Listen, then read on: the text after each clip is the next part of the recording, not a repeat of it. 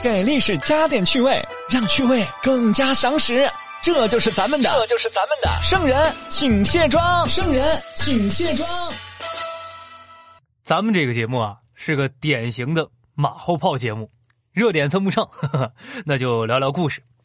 上个礼拜热议的香港名媛案，让我想到了《醒世恒言》当中有一篇故事，名字叫做《顾求报李冕》。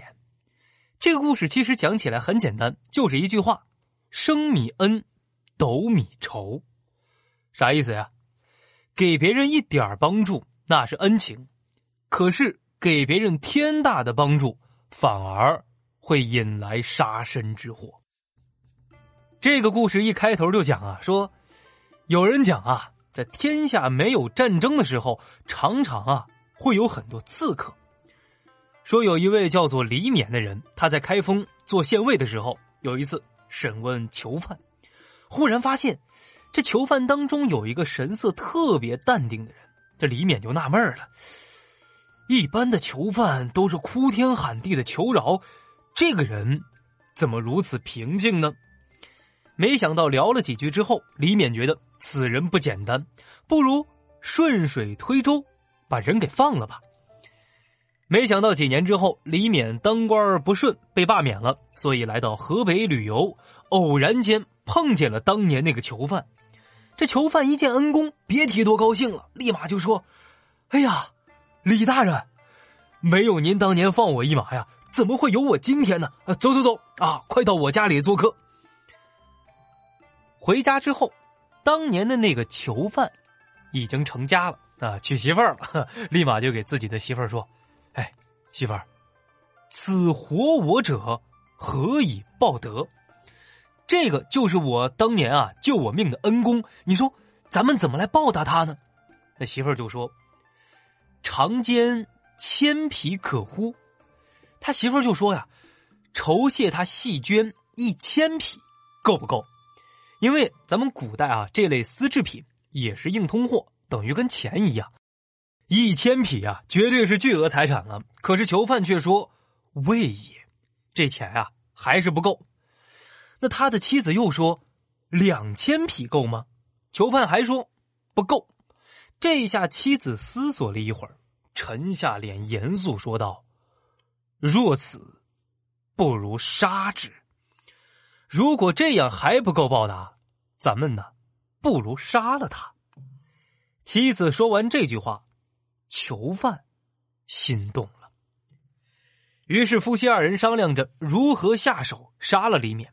没想到家里边的仆人同情李勉，就偷偷把这件事告诉了他。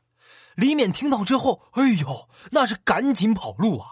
大半夜衣服都没穿整齐，穿了一个短裤，骑上马就玩命狂奔，跑了半夜，走了大概一百多里，才敢歇歇脚。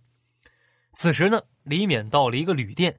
这家旅店的主人就说：“呀，哎呀，我们这个地方啊，晚上多有猛兽出没。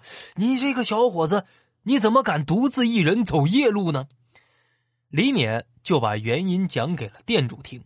可是话还没说完，只见一人啊，突然从房梁上跳下来说道：“哎呀呀呀呀，我差一点误杀了一个品行高尚的人。”说完之后。旅店老板和李勉两人是两眼发懵，不知道怎么回事准备追问的时候，才发现呀，这位梁上君子已经走了。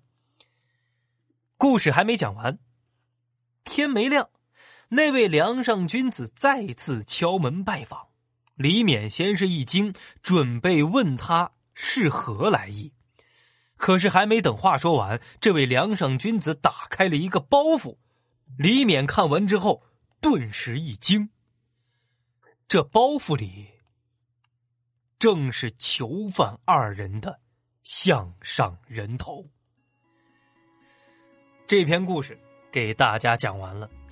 恩将仇报呀，可以说是咱们人性当中最黑暗的一面，但是绝对不是个别现象。